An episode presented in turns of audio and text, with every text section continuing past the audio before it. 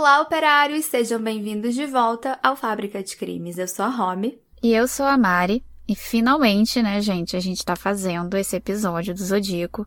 Depois de muitos pedidos dos operários, a gente resolveu criar coragem para gravar esse caso, que é um clássico. Sim, o Zodíaco realmente é um clássico dos podcasts de True Crime e, obviamente, não podia faltar aqui no Fábrica. Por isso, a gente decidiu começar o ano com o pé direito, trazendo esse caso para vocês e não pensem que esse aqui é apenas mais um episódio do caso. Nós viemos com atualizações. Sim, exatamente. Lembrando que você pode aparecer aqui no podcast Fábrica de Crimes. Você só tem que mandar uma mensagem de voz pra gente lá no Instagram arroba podcast Fábrica de Crimes, que a gente vai publicar só com a sua autorização, claro. E a mensagem de áudio de hoje, ela é muito, muito especial. Ela é de um operário que se tornou um amigo. Uhum, e ele sabe que a gente tá falando dele, né? A mensagem de hoje é do operário Matheus Bonfim, que pede esse caso pra gente desde muito tempo. E a gente sempre prometeu, né, que ia fazer, e aqui no Fábrica, tarefa dada é tarefa cumprida. Bom dia, meninas. Aqui é o Matheus de Fortaleza. Eu adoro o programa de vocês. Conheci não faz muito tempo, mas já maratonei tudo. Gosto muito, adoro. Gosto de ouvir antes de dormir. Por incrível que pareça, eu não tenho pesadelos por causa dos programas. Eu, eu gosto muito, sou curioso, né? E eu quero muito que vocês façam um programa sobre o Zodíaco, viu? Beijos. Então, super obrigada pela sua mensagem, Matheus. A gente dedica esse episódio a você e a todos aqueles operários que já pediram um caso pra gente. E inclusive foi o Matheus que recomendou pra gente a leitura do livro do Zodíaco, que a gente vai citar muito aqui. E, aliás, operários, deem recomendações de livros sobre casos porque a gente adora.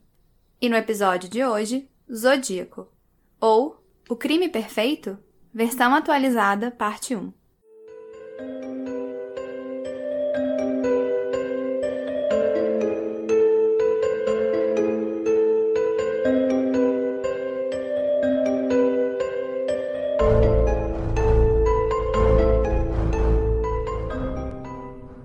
A gente geralmente sempre começa os casos com o background dos criminosos.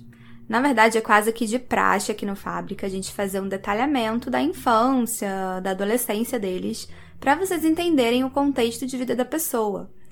Mas, como eu acho que 100% de vocês já devem saber, ninguém sabe quem é o Zodíaco. Ninguém nem sabe se é só uma pessoa, porque existe uma teoria de que o zodíaco poderia até ser um grupo, né? Então, não o zodíaco, como a gente está acostumado a achar. Uhum. E esse é um daqueles casos que, apesar de todo mundo conhecer, é impressionante como, como existem especulações, né? Elas não acabam.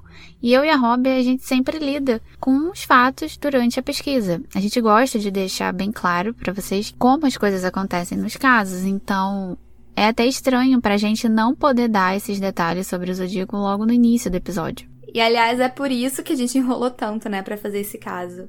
Mas de toda forma, a gente pesquisou bastante e eu fiz questão de ler o livro do Robert Graysmith, de título Zodíaco, que é atualmente, inclusive, o maior apanhado de fatos sobre esse caso. É, e se esse nome soa familiar para você, operário, é porque muito provavelmente você já assistiu o filme do Zodíaco. Lembra daquele cartunista que ficou obcecado pelo caso? Então, é dele mesmo que a gente está falando. E caso você não tenha assistido o filme e não faça ideia de quem é o Robert Graysmith, não se preocupe porque a gente ainda vai falar muito dele por aqui. Mas o caso de hoje vai ser contado seguindo a cronologia dos crimes e da investigação. Então vocês vão perceber como um ponto ou outro parecem meio que se repetir, né? Revelando aos poucos o modus operandi do Zodíaco. Então prestem bastante atenção e vamos em frente. Nós vamos começar voltando para o ano de 1968, mais especificamente para o dia 20 de dezembro, uma sexta-feira.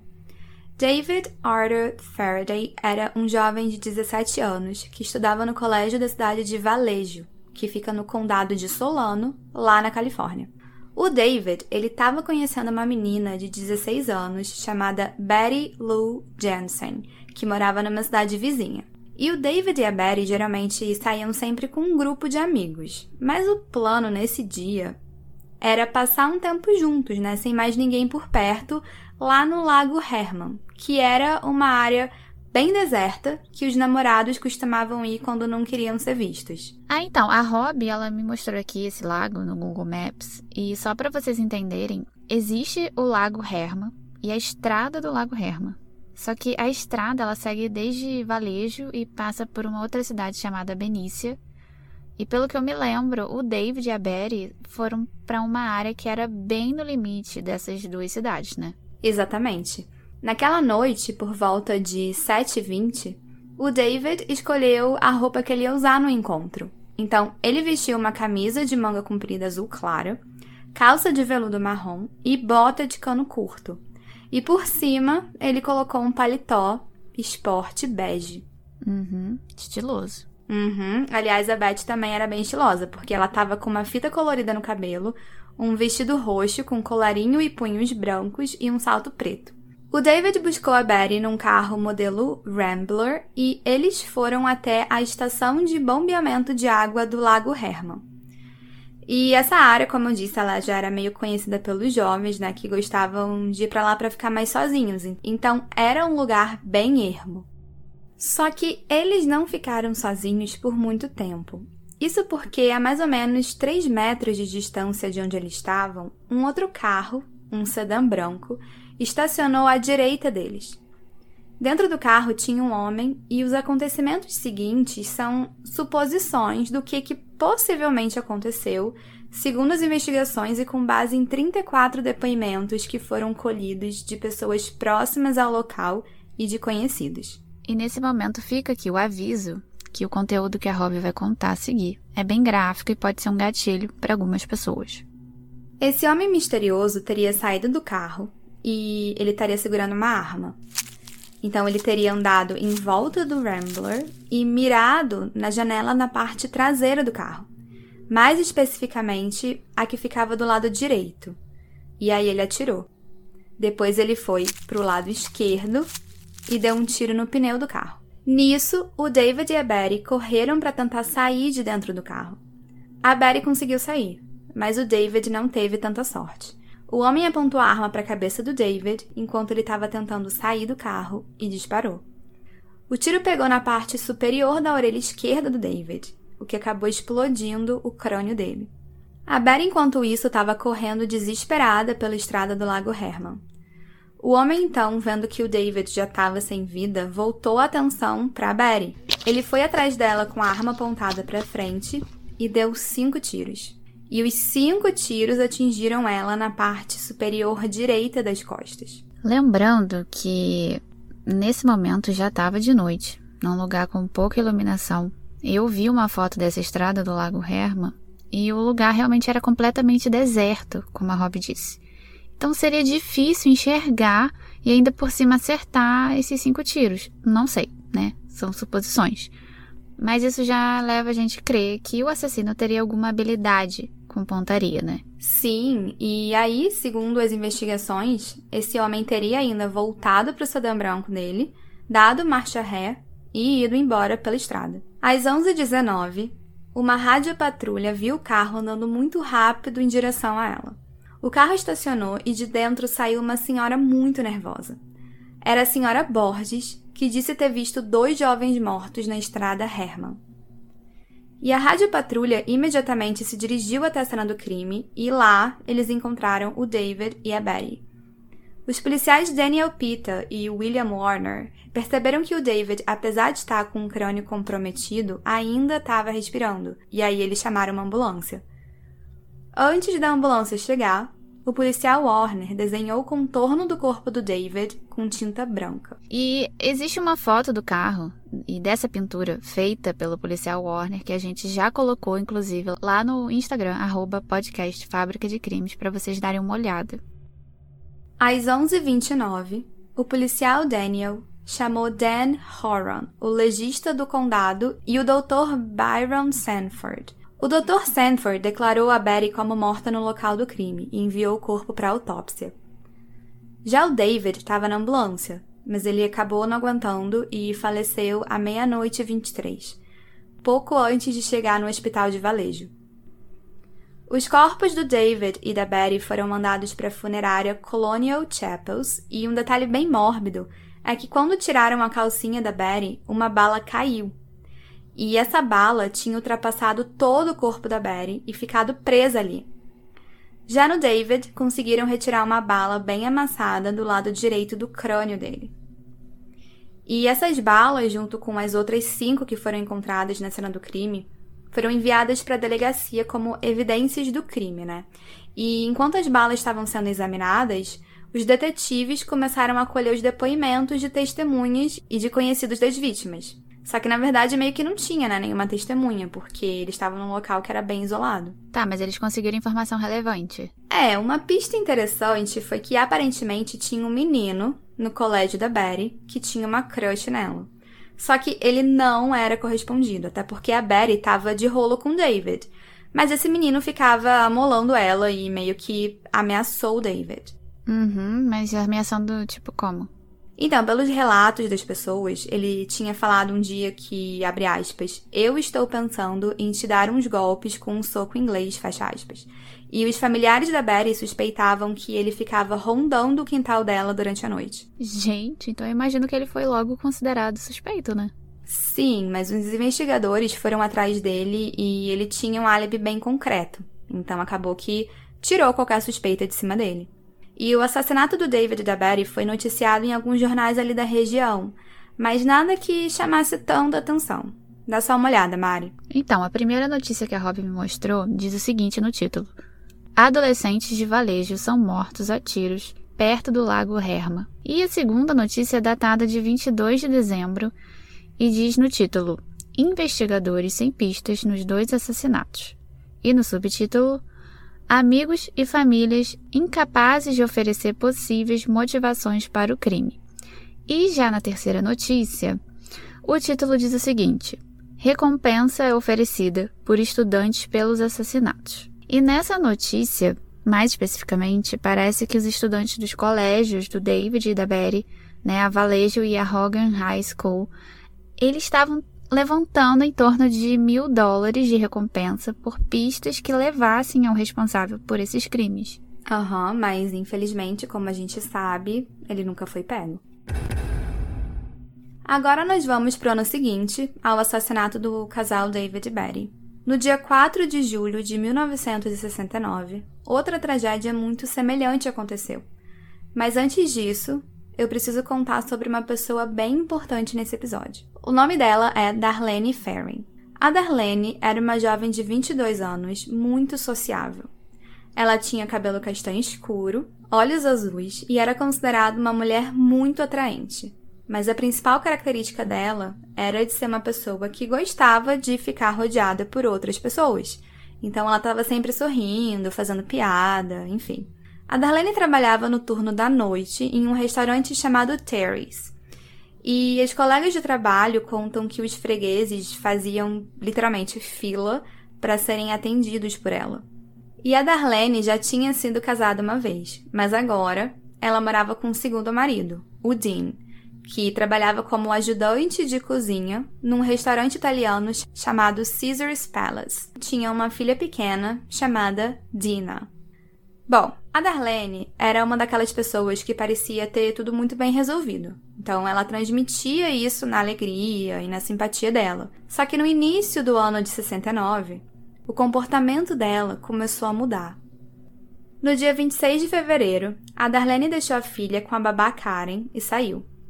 A Karen tinha 17 anos e, apesar de ser de noite, ela conseguiu ver que do lado de fora da casa tinha um carro que estacionou ali. Era um sedã de cor branco e ele tinha estacionado a mais ou menos uns dois metros e meio da casa.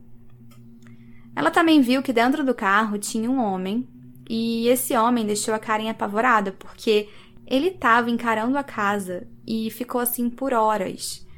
Então ela correu para o quarto da bebê e ficou lá até que a Darlene ou o Dean voltassem para casa. O primeiro que chegou foi o Dean, e por algum motivo, a Karen não se sentiu confortável para contar para ele. Por isso, ela preferiu esperar a Darlene. No dia seguinte, a Darlene estava se maquiando para sair de casa quando a Karen foi lá falar com ela. Ela disse que tinha um cara muito estranho que estacionou em frente da casa e ficou parado, né? Só encarando. E quando ela disse isso, a Karen percebeu que a Darlene ficou apavorada e disse: Abre aspas. Acho que ele tá me vigiando novamente. Ouvi dizer que ele estava fora do estado e que agora voltou. Ele não quer que ninguém saiba o que eu vi ele fazer. Eu vi ele matar alguém. Fecha aspas. E aparentemente esse homem não apenas ficava vigiando a casa da Darlene, mas ele também sabia que ela trabalhava no restaurante Terry's e andava sondando o lugar, fazendo algumas perguntas sobre ela. E na verdade, uma série de coisas estranhas envolvendo a Darlene estavam acontecendo. Por exemplo, às vezes a irmã mais nova da Darlene, a Pam, ficava lá na casa dela. E duas vezes ela já tinha encontrado pacotes que tinham sido deixados misteriosamente na porta da casa. E pelo que se sabe, parece que no primeiro pacote tinha um cinto prateado e uma bolsa do México, e no segundo tinha um tecido com estampa de flores brancas e azuis. E aí a conclusão mais imediata que todo mundo chegou na hora era de que o primeiro marido da Darlene, o Jim, estava mandando esses pacotes. E vale dizer, inclusive, que esse Jim, ele era um cara bem violento e a Darlene sempre teve muito medo dele. E ele também tinha uma arma calibre 22, do mesmo tipo que disparou as balas que mataram o David e a Betty no lago Herman, como depois foi analisado. E no dia 15 de março de 69, mais um desses pacotes chegou lá na casa da Darlene. Só que dessa vez a irmã dela foi mais rápida e abriu a porta a tempo de ver o entregador. Aliás, ela viu não só o entregador, como também viu o carro que ele veio. E adivinha qual carro era? Um sedã branco, né? Aham. Uhum. E o cara não era o ex-marido da Darlene, como todo mundo pensava. Na verdade, o homem usava um óculos de aro de tartaruga e ele disse para Pam que ela não deveria, em hipótese alguma, olhar dentro do pacote que ele tinha entregado. Depois ele voltou para dentro do sedã branco e ficou lá encarando a casa por um tempo antes de ir embora. Peraí, então ela chegou a ter uma conversa com ele? É, chegou. Em maio de 69, a Darlene e o Dean compraram uma casa nova, que ficava inclusive bem perto da delegacia da polícia de Valejo, e para inaugurar essa nova casa, eles fizeram uma festa da pintura, né? Então eles chamaram amigos para ajudar eles a pintarem a casa. E isso aconteceu no dia 24 de maio. E assim, não era segredo também que a Darlene, ela andava traindo o Jim com outros caras. Ela sempre estava rodeada de pessoas. E nessa festa de inauguração da casa, tinha um monte desses, entre aspas, amigos dela. Ela estava se divertindo muito, até que aquele cara das encomendas, né, o cara misterioso, apareceu. E segundo relatos das irmãs da Darlene, era visível como ela tinha ficado nervosa quando viu ele chegar. Ela chegou inclusive a alertar uma das irmãs dela, a Linda, para ficar longe dele. E a Linda depois em depoimento disse que ele tinha em torno de 1,75 de altura, estava um pouco acima do peso, tinha cabelo encaracolado e usava uma armação de óculos escura. A irmã mais nova da Darlene, a Pam, confirmou essa descrição e disse também que viu ele meio que fazendo algumas perguntas para Darlene, coisas tipo quais eram as fontes de renda dela.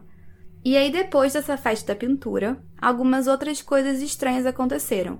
No dia 22 de junho, quase um mês depois dessa festa, esse mesmo cara foi visto no restaurante que a Darlene trabalhava, o Terry's, meio que vigiando ela.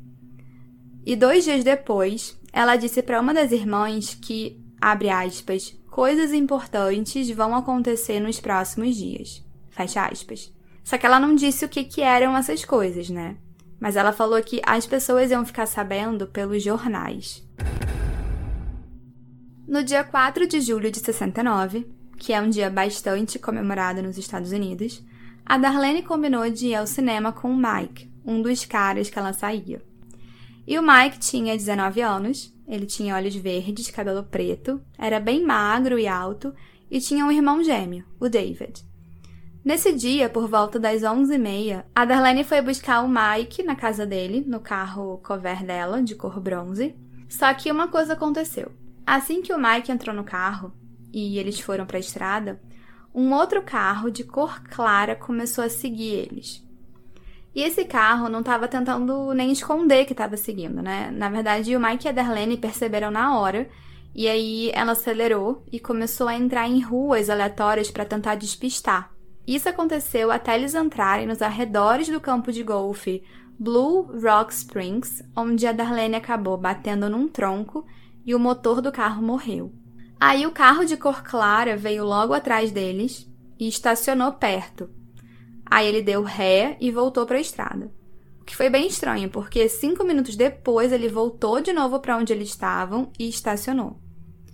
Aí o cara saiu de dentro do carro com uma lanterna e o Mike e a Darlene acharam por um segundo que fosse um policial, até que ele começou a atirar.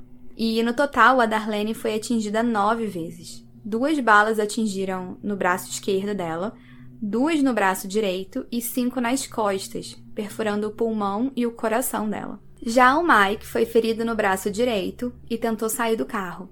Aí o homem deu mais quatro tiros nele, entrou no carro dele e foi embora. Três adolescentes foram até o Blue Springs depois dos fogos de 4 de julho, quando eles finalmente encontraram os corpos da Darlene e do Mike. O Mike ele ainda estava respirando e conseguiu falar que ele tinha sido baleado, que a Darlene também tinha sido. Aí os sargentos John Lynch e Ed Rust receberam um chamado de que foram ouvidos tiros em Blue Rock Springs, mas acredite ou não, eles não atenderam a esse chamado, porque na cabeça deles era muito provavelmente apenas adolescentes, né, brincando de soltar fogos. E aí, dez minutos depois, eles receberam um segundo chamado falando que duas pessoas tinham sido baleadas. E assim, 10 minutos podem parecer pouquíssimo tempo, mas em se tratando de pessoas baleadas, isso pode ser determinante, né, entre a vida e, e a morte. Exatamente. A Darlene, por exemplo, ela chegou morta ao hospital, né? Mas o Mike chegou com vida, só que os detetives perceberam uma coisa muito estranha nele. Ele estava usando três calças, três suéteres, uma camisa de manga comprida e uma camiseta. É, isso é estranho de fato, porque lembrando que a gente está falando do feriado de 4 de julho na Califórnia, então era pleno verão e a temperatura muito provavelmente estava bem alta. Uhum.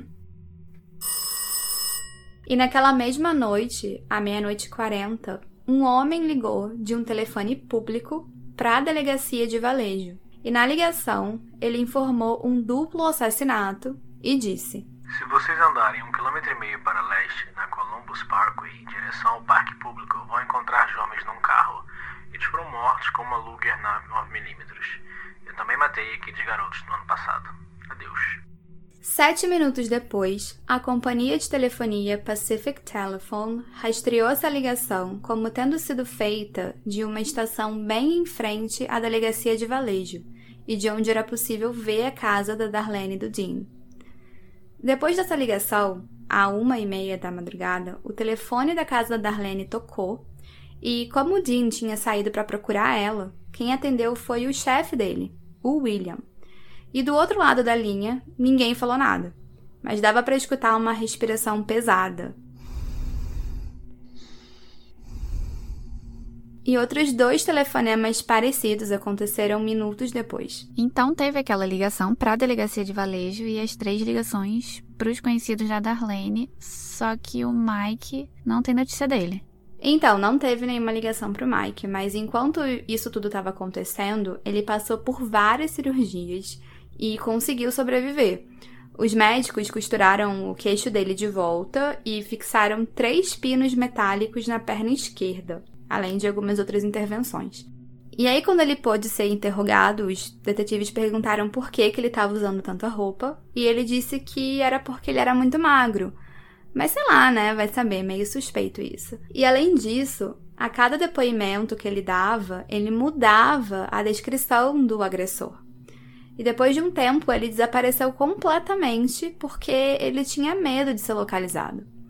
E pelo pouco que a gente sabe, ele aparentemente pintou o cabelo de ruivo e foi morar com a mãe e o irmão no sul da Califórnia. Então acho que dá para dizer que ele não ajudou muito, né, nas investigações. É. No dia 7 de julho, o marido da Darlene, o Dean, levou todos os papéis, cadernos e diários da Darlene para os investigadores. E aí o detetive Lynch percebeu um envelope amarelo que tinha umas palavras meio estranhas que estavam escritas nele. Mais especificamente, tinha as palavras mutilado, preso, testemunhou e visto. E também tinha umas outras palavras meio que aleatórias que não faziam sentido. Eram apenas um monte de letras, como A, C, R, Q, U, outra era ACCI, outra CALC e ICIO. E aí os investigadores interrogaram várias pessoas, incluindo o Dean, né, o próprio marido, e o William, que era o chefe dele. E aí o William, ele deu alguns detalhes bem interessantes sobre a vida da Darlene e sobre o possível assassino. Mari, você leu o documento oficial da polícia de Valejo? Abre aspas. William declarou que sabia que ela, Darlene, estava saindo bastante e que achava que ela estava se encontrando com outros homens, mas declarou que não podia fornecer nomes, datas ou lugares. Ele declarou que ela saía e que ficava fora até tarde da noite ou até o começo da madrugada declarou que alguns de seus amigos tinham lhe contado que tinham visto Darlene em vários lugares, vários lugares diferentes e com vários homens diferentes. William declarou que Dean permitia que ela saísse o quanto quisesse e que Dean nunca achava que ela estivesse fazendo alguma coisa errada. William depois declarou que se lembrava de uma pessoa de nome para quem o Dean tinha vendido uma picape Ford ano 1951 declarou que ouviu dizer que ele tinha tentado várias vezes fazer com que a Darlene saísse com ele, mas que ela não saiu e que ele ficou sarcástico e agressivo pelo fato dela nunca ter desejado nada com ele. Fecha aspas.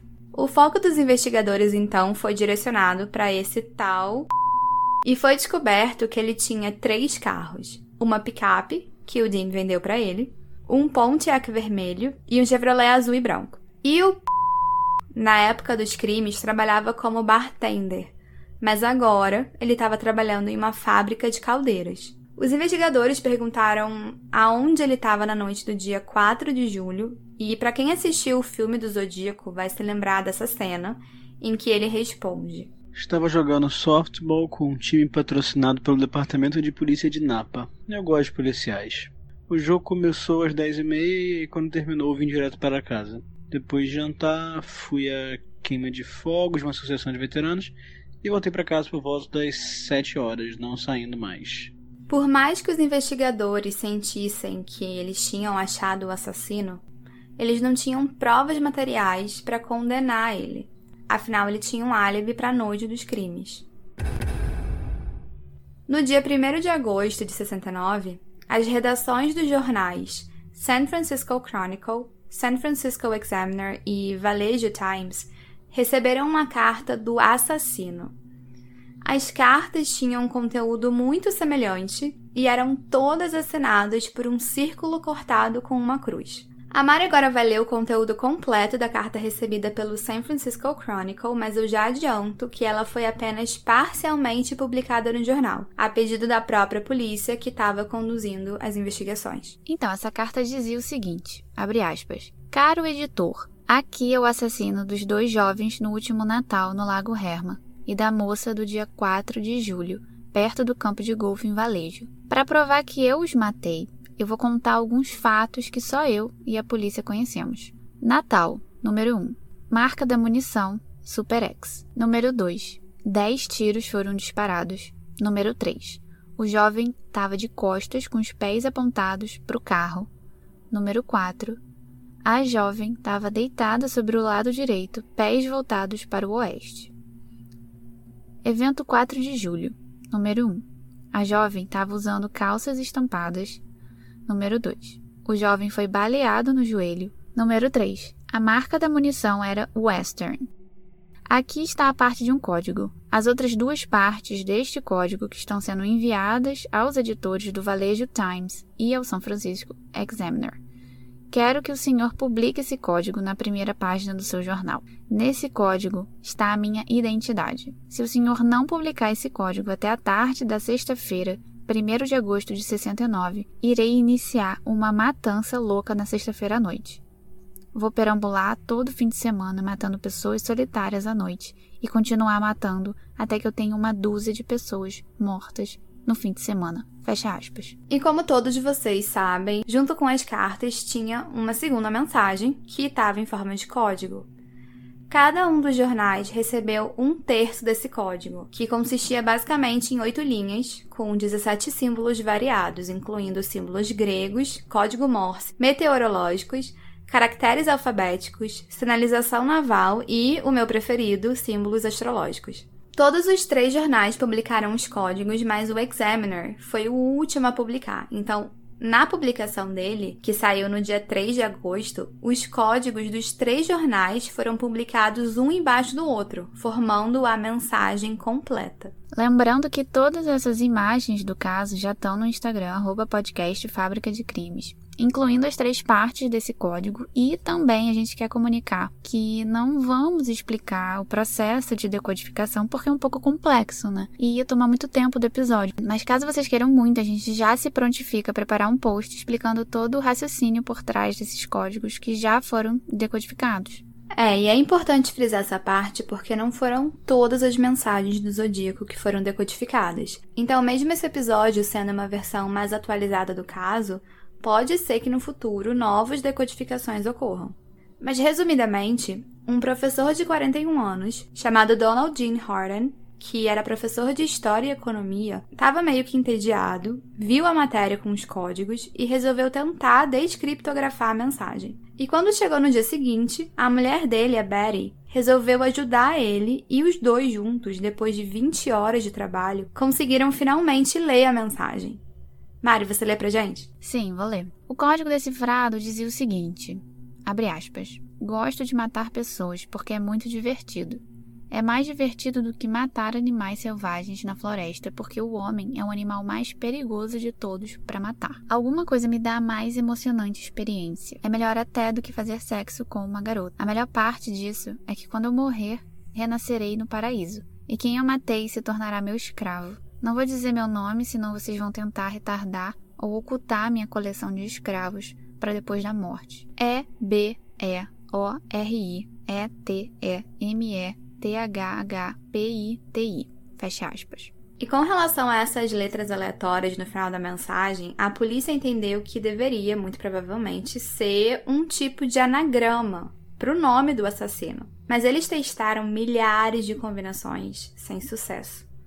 E apesar do código das primeiras cartas ter sido decifrado e do conteúdo ter várias informações que o público não sabia sobre os crimes, o chefe da polícia de Valejo, o Jack Stilts, ainda estava meio desconfiado se quem estava mandando essas cartas era mesmo o assassino. Por isso, ele solicitou publicamente que o autor da carta enviasse uma segunda carta contando mais fatos. E aí, no dia 7 de agosto, o assassino respondeu ao pedido do delegado Stilts e escreveu o seguinte: A carta dizia, abre aspas, prezado editor, aqui quem fala é o Zodíaco. Em resposta à sua solicitação de mais detalhes sobre os bons momentos em Valejo, terei muito prazer em fornecer ainda mais material. A propósito, a polícia está se divertindo com o código? Se esse não for o caso, diga-lhes para se animarem, pois quando eles decifrarem, eles me pegarão. Sobre o 4 de julho, não abri a porta do carro, o vidro já estava abaixado. O moço estava inicialmente sentado no banco da frente quando comecei a atirar. Quando dei o primeiro tiro na cabeça dele, ele pulou para trás ao mesmo tempo, prejudicando a minha pontaria. Ele acabou no banco de trás, depois no assoalho de trás, movimentando muito violentamente as pernas. Foi assim que atirei no joelho dele. Não deixei a cena do assassinato com os pneus cantando, e em alta velocidade, como descrito nos jornais de valejo. Saí vagarosamente para não chamar a atenção para o meu carro. O homem que disse à polícia que meu carro era marrom foi um homem negro, de 40 a 45 anos, muito mal vestido. Eu estava numa cabine telefônica me divertindo com a polícia de valejo quando ele estava passando. Quando desliguei o telefone, o maldito começou a tocar. E aquilo chamou atenção para mim e meu carro. Natal passado. Nesse episódio, a polícia ficou imaginando como pude atirar e acertar minhas vítimas na escuridão. Eles não falaram isso abertamente, mas deixaram isso implícito ao dizer que a noite estava bem iluminada e que eu podia ver silhuetas no horizonte. Bobagem aquela área cercada por montes altos e árvores. O que eu fiz foi prender com fita uma pequena lanterna no cano da minha arma. Se você observar no centro do feixe de luz, se você mirar ele numa parede ou teto, você verá uma mancha preta ou escura no centro do círculo de luz, de 8 a 15 centímetros do outro lado. Quando presa ao cano da arma, a bala vai acertar exatamente no centro do ponto negro da luz. Tudo que eu tive que fazer foi borrifá-los, nada de endereço.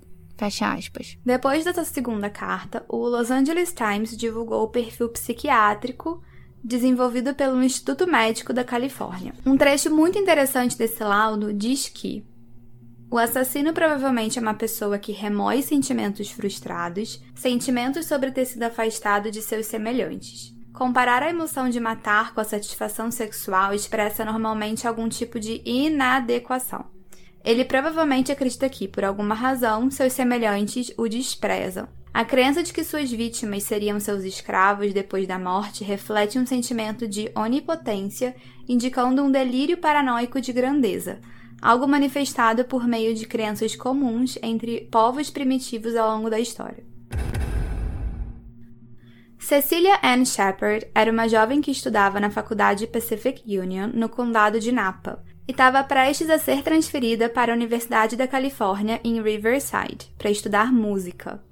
Como ela ia começar uma nova fase, ela combinou de sair com o amigo Brian Harnell como despedida no dia 27 de setembro.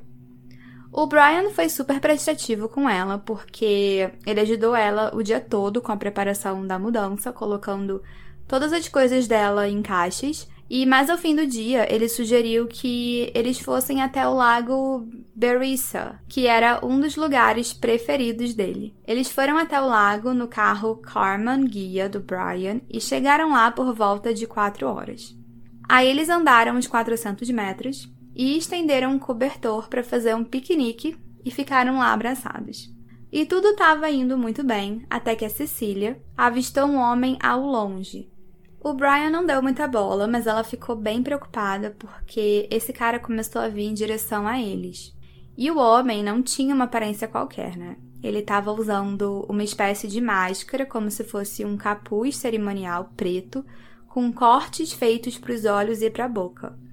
Além disso, na parte superior do capuz tinha estampado um círculo com uma cruz no meio. Que é o mesmo símbolo que o Zodíaco tinha usado para assinar as cartas. Aham. Uhum. E esse homem foi se aproximando até que a Cecília gritou quando viu que ele tinha uma arma. Era uma pistola semiautomática de aço azulado. E aí a Cecília e o Brian ficaram em choque, até que o homem disse que queria dinheiro e as chaves do carro para fugir para o México. É, isso é bem interessante porque é a primeira vez que a gente vê o Zodíaco de fato falando diretamente com as vítimas, porque antes ele tinha no máximo ligado para a polícia, para o conhecido e escrito aquelas cartas. É, foi exatamente o que eu pensei. E ele ainda foi além e disse que era um ex-presidiário de Montana que tinha matado o guarda da prisão e roubado um carro para fugir.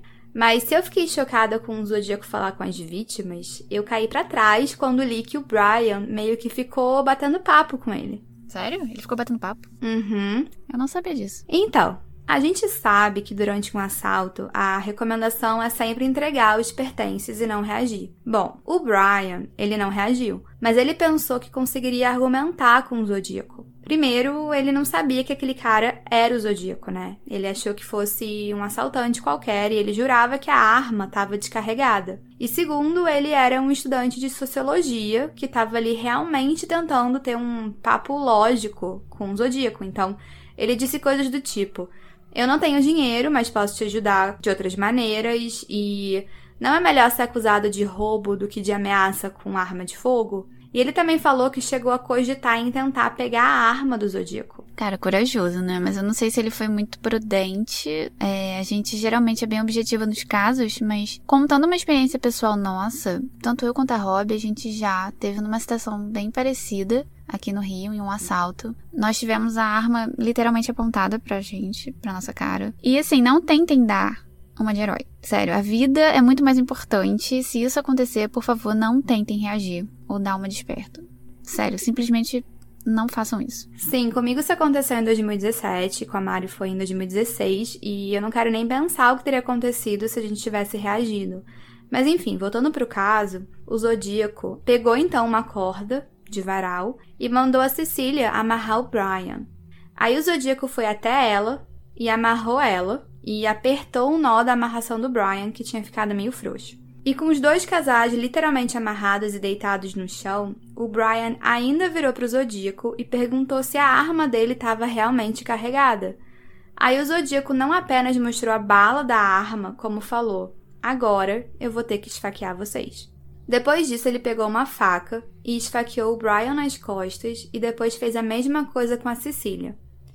Ele esfaqueou ela 24 vezes. Aí ele deixou eles lá e foi andando até o carro do Brian. Ele se ajoelhou, escreveu alguma coisa e voltou para o carro dele e foi embora. Os dois ficaram amarrados por mais ou menos uns 30 minutos, até que a Cecília recobrou a consciência e conseguiu se soltar das cordas com a ajuda do Brian, que foi mordendo até ela ficar livre. E aí depois ela foi lá e desatou ele. Eles começaram a gritar por socorro, até que um pescador chinês que estava com um filho ouviu eles e eles correram em busca de socorro. Em pouco tempo, os guardas florestais da área chegaram e enrolaram a Cecília e o Brian em cobertores até que uma ambulância chegasse. O problema é que eles estavam numa área longe de hospitais, então a ambulância demorou quase uma hora para chegar.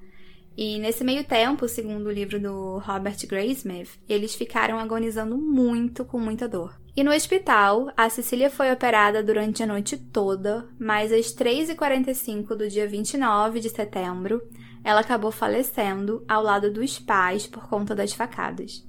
E ainda na noite dos crimes, às sete e meia, ou seja, uma hora e dez minutos depois de tudo ter acontecido, o telefone da delegacia de Napa tocou. E do outro lado da linha, a voz de um homem disse que queria comunicar um assassinato, aliás, um duplo assassinato, e disse a localização exata das vítimas e completou dizendo que ele que tinha matado. Essa ligação foi rastreada até um telefone público localizado num lava rápido lá em Napa, mas o mais interessante é que ele ficava a alguns quarteirões da delegacia e a 43 quilômetros e meio da cena do crime. Já lá na cena do crime, o detetive Kenneth Norlow, da delegacia de Napa, assumiu a investigação e percebeu que no carro do Brian tinha ficado um recado. O Zodíaco tinha escrito em caneta azul a seguinte mensagem: Abre aspas. Valejo, 20 de dezembro de 68, 4 de julho de 69, 27 de setembro de 69, 6 e meia. A faca. Fecha aspas. É, ou seja, ele estava literalmente escrevendo as datas dos assassinatos, né? E nesse último ele deu até a hora específica. Aham. Uhum. E também na cena do crime encontraram pegadas humanas. É, e aí foram feitos moldes dessas pegadas e com isso identificaram que o zodíaco calçaria o equivalente a um tamanho 41 e pesaria cerca de 100 quilos. Além disso, o modelo do sapato que ele estava usando era de uma bota militar, então isso serviu como uma pista no sentido de acharem que provavelmente ele estaria envolvido de alguma forma com os militares. E segundo as impressões do detetive Narlow, o Zodíaco ele obtinha satisfação sexual ao esfaquear as pessoas e junto com os investigadores dos outros crimes cometidos pelo Zodíaco em outras jurisdições, eles chegaram a umas conclusões bem importantes. Mário, você lê pra gente? Segundo os investigadores, havia nove pontos em comum entre esses crimes, e eram eles: número 1. Um, as vítimas eram estudantes, jovens e casais. 2. Todos os ataques aconteceram nos finais de semana, dois deles perto de feriados. 3. Os assassinatos ocorreram de tarde ou à noite. 4. Roubo e agressão sexual não estão entre os motivos dos crimes. 5. Uma arma diferente foi usada a cada vez. 6. O criminoso apresentava uma compulsão por gabar-se dos assassinatos por meio do telefone ou cartas. 7. O zodíaco matava em lugares afastados, onde namorados costumavam ir. 8. As mortes todas ocorreram em carros ou perto de carros. 9. As vítimas estavam sempre perto da água. Além disso, eles também levantaram a hipótese de que o Zodíaco tinha mais ódio pelas vítimas do sexo feminino do que masculino. E o motivo seria porque os dois últimos homens tinham sobrevivido, mas eu não sei se isso procede por dois motivos. Primeiro porque, segundo as ligações do Zodíaco para a polícia, ele realmente achava que tinha matado todo mundo, né? Tanto os homens quanto as mulheres. E o segundo motivo vocês vão entender a seguir. Paul Lee Stein era um homem de 29 anos que estudava na Universidade de São Francisco e, para pagar os estudos, ele trabalhava vendendo seguros e à noite era taxista. Ele era casado e morava perto do Parque Golden Gate. No dia 11 de outubro de 69, o Paul estava trabalhando no táxi e estacionou num ponto que ficava em frente ao Hotel St. Francis. E aí ele recebeu um chamado pela rádio táxi para buscar um passageiro. O passageiro entrou no táxi, deu um endereço para o Paul e ele registrou na folha de controle de corridas como Rua Washington com a Maple e acionou o taxímetro. Quando eles chegaram ao local de destino, o passageiro percebeu que tinha um homem na rua andando com um cachorro, então ele pediu para o Paul seguir mais adiante em uma quadra. Aí, quando o táxi estacionou pela segunda vez, o passageiro sacou uma arma e apontou para o rosto do Paul, junto da orelha direita dele. E antes que o Paul pudesse fazer alguma coisa, o passageiro, né, ou melhor, o zodíaco, disparou a arma e perfurou o crânio do Paul. O zodíaco então saiu pela porta traseira do táxi e reentrou pela porta do passageiro. Ele colocou a cabeça do Paul no colo, pegou a carteira dele e rasgou um pedaço da blusa que ele estava usando. Aí ele saiu de novo do táxi, deu a volta até o lado do motorista e limpou a porta do carro com um pedaço da blusa. E aí ele simplesmente foi embora. Só que uma coisa muito diferente nesse crime foi que tudo aconteceu no meio de São Francisco. Então, por mais que não tivesse ninguém na rua na hora do assassinato, tinham casas ao redor. E mais especificamente na rua do crime estava acontecendo uma festa num prédio. E uma menina de 14 anos estava olhando pela janela quando ela presenciou a cena. E aí ela chamou o irmão mais velho dela e um amigo para verem o que estava acontecendo. Os três adolescentes viram quando o Zodíaco saiu do táxi e limpou a porta do carro. E aí eles acabaram ligando para a polícia e relatando o que tinha acontecido por volta das 9h58 da noite. E aqui um ponto muito importante é que ninguém sabe direito como isso aconteceu, né? Mas a polícia acabou anotando que o assassino era um homem adulto e negro. E segundo todos os relatos anteriores, ele sempre tinha sido descrito como branco. Então a polícia nem imaginou que estava lidando com o Zodíaco de novo, né? Exatamente. E o mais bizarro é que as patrulhas saíram em busca então de um homem descrito como negro que tivesse ali pela área do crime. Nisso, dois policiais, o Donald Folk e o Eric Selms, chegaram a falar com um cara que tinha a exata descrição do Zodíaco. Mas, como ele era branco, né, eles não cogitaram que ele era o assassino que eles estavam buscando na hora. Tá, e o que, que rolou nessa conversa? Então, os policiais perguntaram se esse homem tinha visto alguma coisa anormal no último minuto. E aí, o cara que era o Zodíaco, né, teve a cara de pau de falar que viu um homem com uma arma correndo pela rua. E aí ele apontou para o leste e os policiais foram nessa direção. E aí levou ainda um tempo até a delegacia perceber o erro, né? E entender que, na verdade, o criminoso era um homem caucasiano. Só que nesse meio tempo, o Zodíaco já tinha assumido e a ambulância já tinha chegado no local do crime e declarado Paul Stein como morto. E aqui uma figura muito importante entra no caso, o inspetor de homicídios David Toschi. E aí para quem assistiu o filme, né, vai lembrar que ele foi interpretado pelo Mark Ruffalo. Inclusive, sim, ele era bem estiloso e ele usava aquelas gravatas, como vocês podem ver na foto que a gente colocou no Instagram do Fábrica. E aquela primeira cena que ele aparece é bem fiel à realidade e eu vou explicar para vocês. O David, ele tinha ido dormir naquela noite, às 8 horas da noite, depois de passar horas trabalhando num outro caso. Eis que o telefone dele toca, às 10 e meia, relatando o assassinato do Paul Stein. E aí o David, ele teve que acordar, então ele não dormiu nem duas horas quase, ele só tomou um café e convocou o parceiro dele, o Bill Armstrong. E aí, chegando na cena do crime, eles viram que o táxi estava cheio de sangue e o corpo do Paul foi enviado para autópsia. E aí os investigadores eles interrogaram os adolescentes que tinham visto a cena, e foi nesse momento que o tão conhecido retrato falado do Zodíaco foi desenhado. Dá uma olhada, Mari. Segundo o retrato falado, ele parecia ser um homem jovem, Diria entre uns 25 e 35 anos, cabelo claro e óculos. Eu acho que todo mundo conhece esse desenho. Para quem não conhece, a gente vai deixar lá no Instagram do Fábrica. E assim, fora a armação, eu acho que não tem nada muito chamativo, né, nesse desenho. É, pois é. E por isso que os investigadores vasculharam o táxi inteiro em busca de pistas que pudessem dar mais algum tipo de informação sobre ele.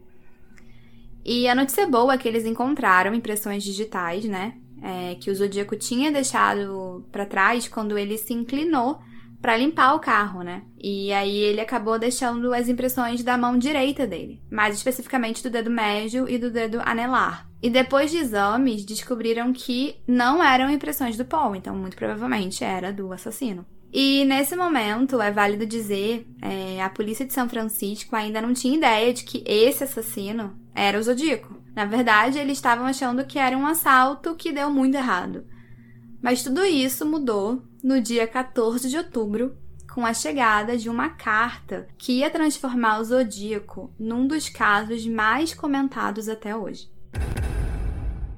Bom, essa foi a primeira parte do caso do Zodíaco e nós não tínhamos, né, como explicar em apenas um episódio, porque esse caso é muito denso e ainda tem muitas coisas, né, muitos detalhes que a gente vai compartilhar com vocês. É, exatamente, mas não se preocupem que a parte 2 já já ela vem, né, acreditem ou não. Ela vai ser tão ou mais chocante do que essa primeira parte, até porque recentemente houve uma atualização no caso e a gente vai explicar essa atualização direitinho para vocês nesse próximo episódio. E não se esqueça de avaliar a gente com cinco estrelinhas ou favoritando esse episódio aqui na plataforma que você usa para nos ouvir. Isso é super importante para o Fábrica e para essa comunidade de operários crescer ainda mais. Lembrando que tem episódio novo todo dia 1 e 15 do mês, só que a parte 2 do Zodíaco sai antes do dia 15. Isso aí.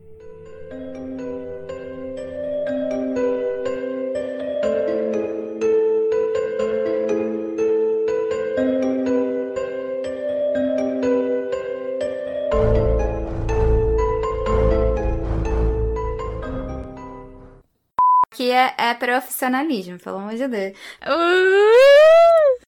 É, essa parte se chama. Ui, desculpa. É Vallejo ou Valejo?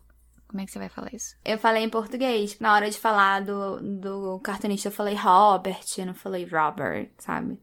Amiga, que barulho é esse? Cara, aqui tá tudo no mais absoluto silêncio. Sério? Você não tá, tipo, se mexendo? E aí, gente? Ah, Ai, cara, Jesus- que susto, Jesus tá amado. atrapalhando a gravação. Cara, eu quase Mano. morri. Eu achei, por um segundo, eu achei que estava sendo hackeado, sei lá. Tá hackeando vocês. Ih, tarará. Gente, que cabelão dela, né? Né, bem armada, porque era moda na época. O primeiro que chegou foi o Di. Ai, peraí, dois segundos que o iFood chegou aqui. Mas ela falou que as pessoas iam ficar sabendo pelos jornais. Não, e tipo assim, se eu, sei lá, se você virasse pra mim e falasse isso, eu ia falar, querido, você vai me contar agora o que que vai acontecer. Tipo, eu nunca ia falar, ah, tudo bem. Você ia pegar uma faca na cozinha e não ia deixar eu sair até. Eu ia te trancar num quarto até você me contar, sem dúvida. Se vocês andarem um quilômetro e meio para leste, Não, pera, fala mais normal, não precisa ser essa voz. É como se você estivesse ligando, dando uma pista Isso. pra polícia. Mas fala mais Tipo, perto. Tem que falar mais, é, mais animado, assim. Se vocês andarem um quilômetro e meio pra leste, andar... Ai, eu odeio esse ator, ele nunca é brilhante. Ai, eu amo, acho ele lindo, amiga. Ele é lindo. Sério, tem uma crush nele. Nossa! Miga, ele tem muito botox, ele não tem expressão.